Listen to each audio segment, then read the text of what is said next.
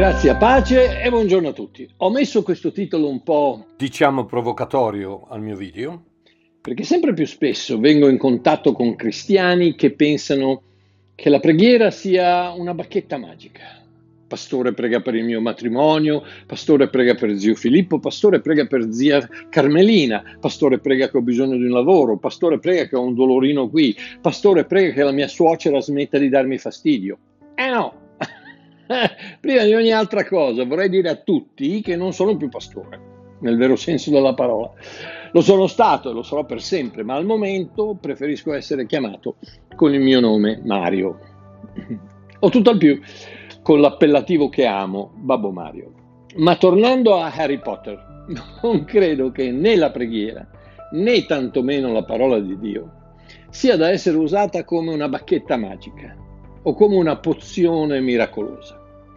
Prendi un pentolino con la copertina nera, mettilo sul fuoco dello spirito, versaci dentro un bicchiere di religionismo puro, un misurino di intercessione, due cucchiai di umiliazione, cento grammi di ravvedimento, una noce di decima e mezzo limone di disperazione. Bello acido, mi raccomando. Fai bollire per tanto, tanto tempo, poi farlo raffreddare bene e bevine una tazza due volte al giorno, mattina e sera. e vedrai che qualsiasi cosa hai bisogno da Dio, la ottieni. Perdonatemi il sarcasmo, ma purtroppo spesso e volentieri è proprio questo il modo nel quale ci avviciniamo al Vangelo. Qualcosa di etereo, di distante, di inaccessibile, a meno che non hai l'unzione, chiaramente, di estraneo che produciamo per riuscire in qualche modo a far cambiare idea a un Dio che ci vuole sottomessi, abbattuti e carenti. No, no, no. Gesù Cristo ha dato fino all'ultima goccia del suo sangue sulla croce per poter gridare Calà, tutto è compiuto. E noi continuiamo a bussare alle porte del cielo chiedendo un'udienza con il Re, come se lui fosse occupato con una riunione di governo importante e avesse bisogno di ricevere una motivazione particolarmente intensa per ascoltarci. No, mi ricordo quando cercavo di attirare l'attenzione di mio padre e non sempre riuscendoci, facevo birichinate su birichinate così che in qualche modo si rendesse conto che esistevo.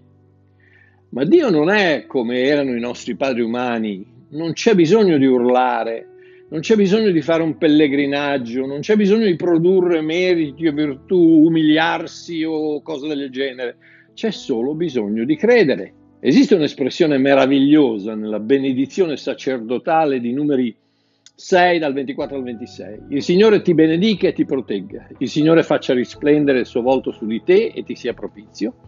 Il Signore rivolga verso di te il suo volto e ti dia la pace. Parte le ore e ore che potrei passare a spiegarvi la profondità di queste parole, voglio solo chiedervi di immaginare la scena. A quei tempi non esisteva la luce elettrica e qualsiasi forma di illuminazione era prodotta da una fiamma il re è seduto sul suo trono, io mi avvicino per cercare la sua attenzione, il re si volta verso di me, la luce della lampada cade sul suo volto e gli fa risplendere il suo volto verso di me. In altre parole, si volta per ascoltarmi. Dopodiché la parola nasa, che vuol dire alza più che rivolge, il suo viso verso di me e mi dona shalom, la pace. Cosa fa? Arrivo, mi ascolta, sorride e mi risponde. Wow! Non ho bisogno né di bacchette né di pozioni magiche. Il suo cuore è rivolto verso di me. E sapete cosa mi dice? Figlio mio, tutto è compiuto, credici e vedrai. Ben quattro volte nella Sacra Scrittura appare la frase il giusto vivrà per fede. Abacuc 2.4, Romani 1.17, Galati 3.11, Ebrei 10.38 e una quinta volta in Galati 2.20, dove Paolo dichiara sono stato crocifisso con Cristo, non sono più io che vivo, ma Cristo vive in me. E la vita che vivo ora nella carne, la vivo nella fede del Figlio di Dio, il quale mi ha amato e ha dato se stesso per me.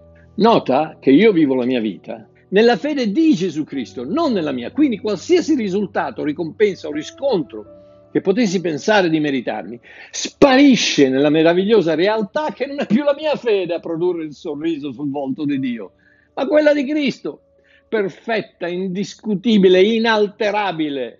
Quindi cosa vuol dire vivere per fede? Pensaci un attimo. Potrà forse dire vivere per fede?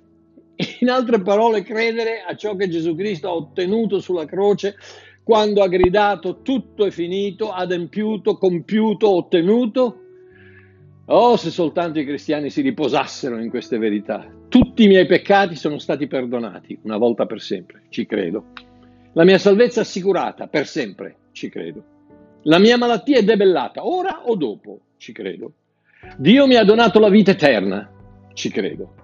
I doni dello Spirito mi appartengono, ci credo. L'amore di Dio mi protegge da tutti e da tutto, sempre, ci credo.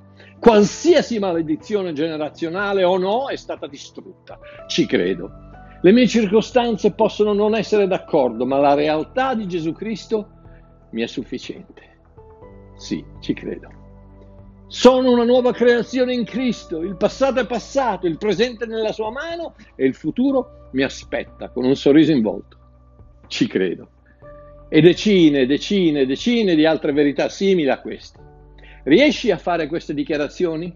Anche quando le circostanze, le tradizioni e la maggior parte delle persone intorno a te sembrano non essere d'accordo? Perché quello, amore mio, è l'unico modo nel quale tu, il giusto, dovresti vivere la tua vita per fede. La bacchetta magica della preghiera può anche funzionare, non mi fraintendete, ma la fede di Gesù Cristo non fallisce mai. Un abbraccio.